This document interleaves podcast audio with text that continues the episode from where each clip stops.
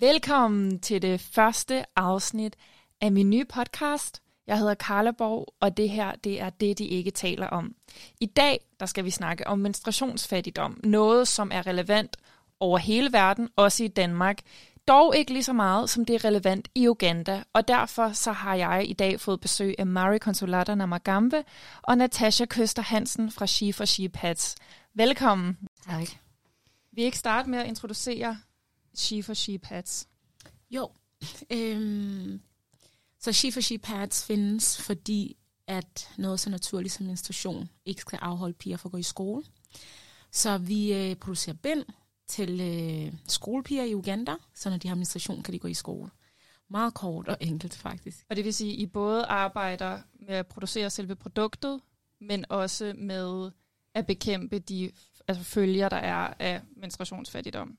Lige præcis. Hvilken konsekv- reel konsekvens har menstruationsfattigdom for piger og kvinder i Uganda?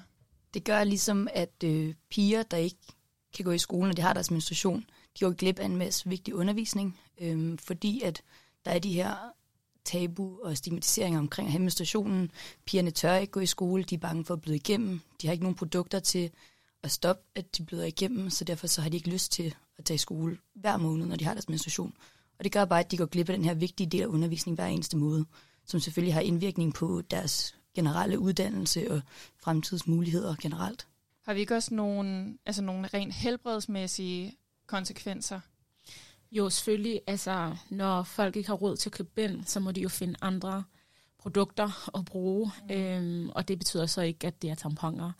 Øh, det betyder så, at de tager for eksempel gamle bøger og lægger dem ned i deres underbukser, eller bruger øh, øh, madrasser, altså tager de her madrasser og putter det ned i underbukser, så det ligesom kan suge blodet. Øhm, jeg tror, det værste, jeg har hørt, det er de her små majskopper, som folk bruger som tamponer. Så det er også ting, som altså, du kan jo få infektion af, mm. når du bruger de her øh, forskellige produkter eller materiale, som du kan finde i hjemmet, ikke? Øh, som menstruationsprodukter. Lige præcis, det det, jeg tænker. Fordi man må jo gøre noget, tænker jeg, at de fleste prøver at finde en alternativ løsning, øhm, som jo så klart har en, en negativ indflydelse på helbredet også. Og hvad I har nævnt stigmatisering flere gange, øhm, er der også en altså er der også en reel impact på på piger og kvinders mentale velvære, mentale sundhed, når man lever med, med, med ligesom en stigmatisering hængende over, så kan man sige, omkring det at have menstruation? Altså jeg vil nok sige, at hvis man er en ung pige, der sidder i et klasseværelse, hvor at hele dagen går på, at du tænker over, at du ikke skal bløde igennem. Mm. Det kan på ingen måde være rart for din mental sundhed, men også for dit velvære. Øh, et, altså du kan ikke koncentrere dig i skolen, men også at i de dage, du har menstruation, så definerer menstruation dig. Det definerer, om du går ud og leger, det definerer, om du omgås andre, og det definerer også, hvordan du ser dig selv som person. Ikke?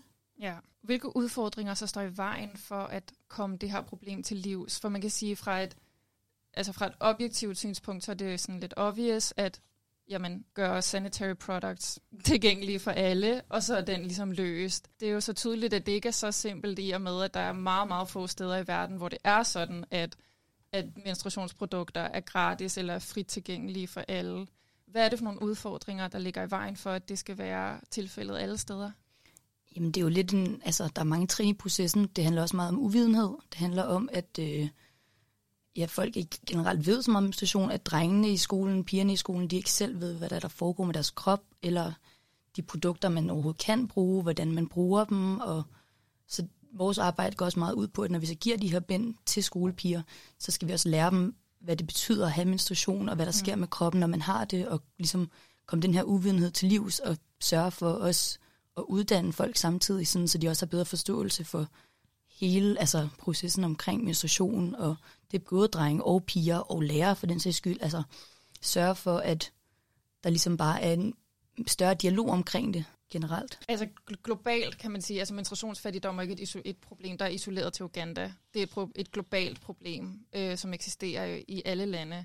Øhm, tænker jeg ikke også, at det ligesom så mange andre øh, helbreds problemer, der, der først og fremmest tilfalder kvinder, at det simpelthen er underprioriteret, og det er også derfor, at vi ikke ser en større, hverken en større opmærksomhed omkring, omkring det, eller et større politisk øhm, initiativ til at, til at bekæmpe det.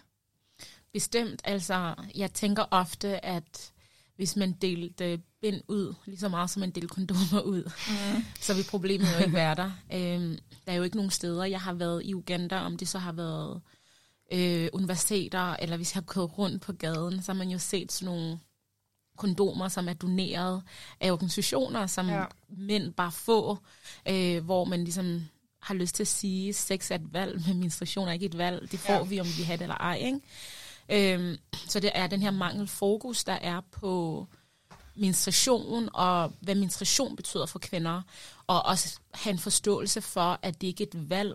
Det kan være, det er noget, som vi ikke snakker om hver dag, og det er noget, vi visker om, og det er ikke noget, man ligesom må snakke højt om, men det betyder ikke, at det ikke er der.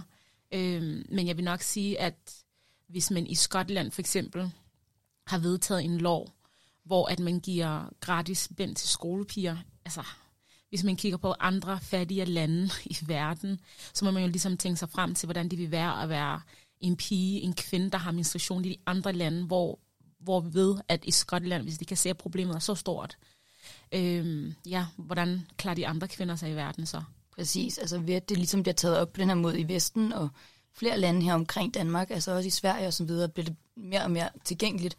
Det viser jo også bare, okay, hvis det er et problem her, så prøv lige at overveje, hvor stort et problem det er andre steder, der har det. Altså mm. væsentligt sværere end os her, ikke? Ja, præcis. Og det er også det, jeg tænker i forhold til tabu, fordi at man kan helt sikkert også argumentere for, at menstruation er også et tabu, også her i Danmark. Altså det er ikke noget, som alle piger går og har, et, har et, ligesom har det okay med, når der bliver talt højt om. Altså det er stadig noget, som ligesom man giver et bind under bordet, og man gør alt, hvad man kan for, for ligesom at skjule det, især øh, for det modsatte køn.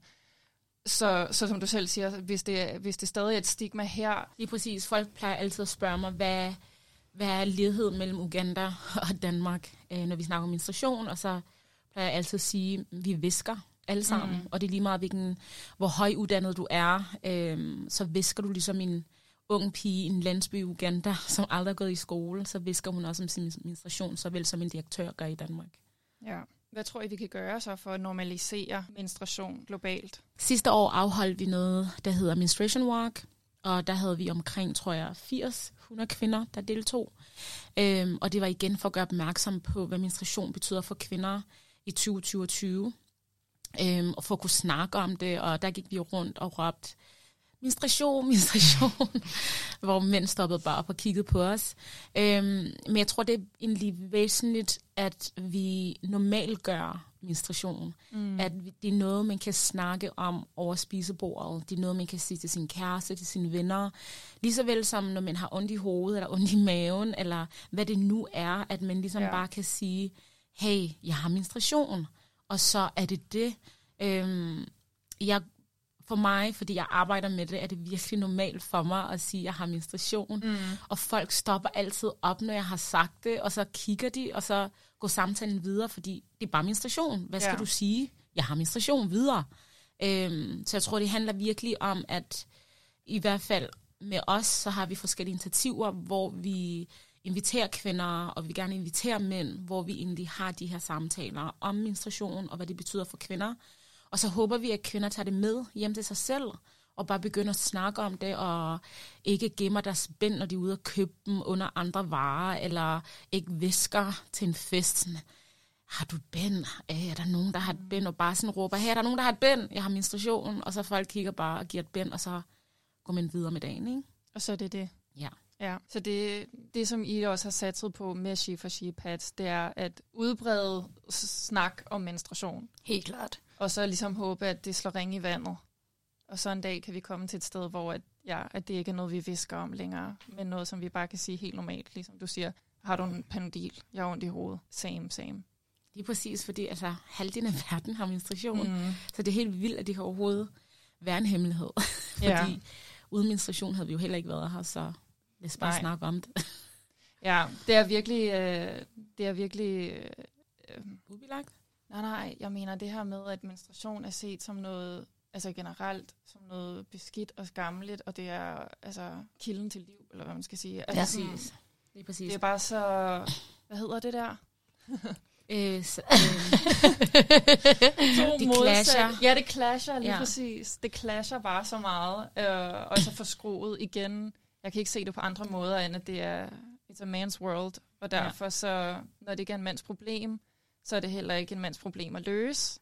Og så kan han sådan set være ligeglad med, ja, hvordan, hvordan det håndteres, og hvilken konsekvens det har måtte have for kvinder. Fordi Helt klart. for ham, Men der tror jeg også bare til vores events, der er det jo også primært kvinder, der kommer. mm, Så en eller anden dag er det jo også fedt, at vi lige pludselig har et event, hvor der også er en masse mænd, der står og hæpper for altså, Mm. at samle penge ind til de her piger i Uganda. Det ville jo bare være mega fedt for os, at vi kun, selvfølgelig elsker vi, at der kommer 100 kvinder, men lige fedt ville det være, hvis der lige pludselig også kom 100 mænd, sådan så at man bare ligesom mærker opbakningen overalt, og ikke kun fra menstruerende. Der er også noget, øh, jeg tror, når jeg får børn, hvis jeg får piger, så vil jeg 100% holde en menstruationsfest, når de får menstruation. Fordi sådan, altså, det er meget sjovt det her med, at ofte når kvinder eller når piger får menstruation, så er det ofte noget, man gemmer for sig selv, og man mm. ikke rigtig deler det med andre, og man skammer sig over det. Og når kvinder så bliver gravide, så holder vi en kæmpe fest, fordi de skal have en baby shower. Og det er sådan, menstruation er jo produktet af, altså sådan, Mm, babyen præcis. kommer af, at vi får menstruation. Så det der med at kunne fejre begge dele, og ligesom forstå, at det er kilden til livet, og der, altså, der er virkelig ikke noget smukkere, og, og folk siger det virkelig sådan ægelt og ulækkert, men uden at egentlig forstå essensen af, at vi er her på grund af det. Ikke? Jeg har fået at vide, Mary, at du skal til Uganda snart igen her i næste uge. Er der noget spændende, som du gerne vil fortælle omkring det? Ja, altså øh, igennem året, eller igennem tu- øh, I 2022, så har Natasha og jeg lavet en del events. Vi har samarbejdet med en, der hedder Sune, som har noget, der hedder Bellaboksningen, mm-hmm. hvor vi lavede Pads for Pads, øh, hvor vi havde var det 100 kvinder, der kom og boxede for kvinder i Uganda. Virkelig fantastisk dag. Og så udover at det var en mega fantastisk dag, så var det egentlig også en mand, der ligesom tog initiativ til at lave det her event, så at piger i Uganda kunne gå i skole, mens de har menstruation. Så det synes jeg er rimelig sejt, at han Ja. fik op at køre. Så der har vi fået samlet nogle penge ind, hvor at jeg skal til Uganda og dele bind ud til 400 piger. Så det er rimelig smukt, øhm, og det glæder vi os bare til, at vi kan sidde herhjemme i Danmark med god samvittighed og vide, at 400 piger kan have menstruation, og så gå i skole samtidig. Det er da også fantastisk, at man kan altså, I gør virkelig en direkte, har en direkte indflydelse på de her pigers liv, fordi det netop er en så sige, konkret ting, som, er, som skaber en udfordring. Er der andre highlights fra året, som I gerne vil dele? Altså jeg vil sige, at vi har virkelig øh, arbejdet meget øh, og samlet en del penge ind i år. Men jeg tror, at en af de største highlights er jo selvfølgelig, at øh, en kvinde, der måske er i sin 50'er, eller en ung pige, der er i starten af sin 20'er, at hun møder op øh, og støtter vores arbejde, selvom hun aldrig nogensinde har manglet menstruationsprodukter men at hun ligesom har en forståelse for, at et bind er ikke bare et bind. Altså, fordi hvis du ikke har et bind, så kan du ikke gå på Roskilde Festival. Du kan ikke gå til tennis, du kan ikke gå til fodbold. Du kan egentlig ikke bevæge dig ud af din lejlighed.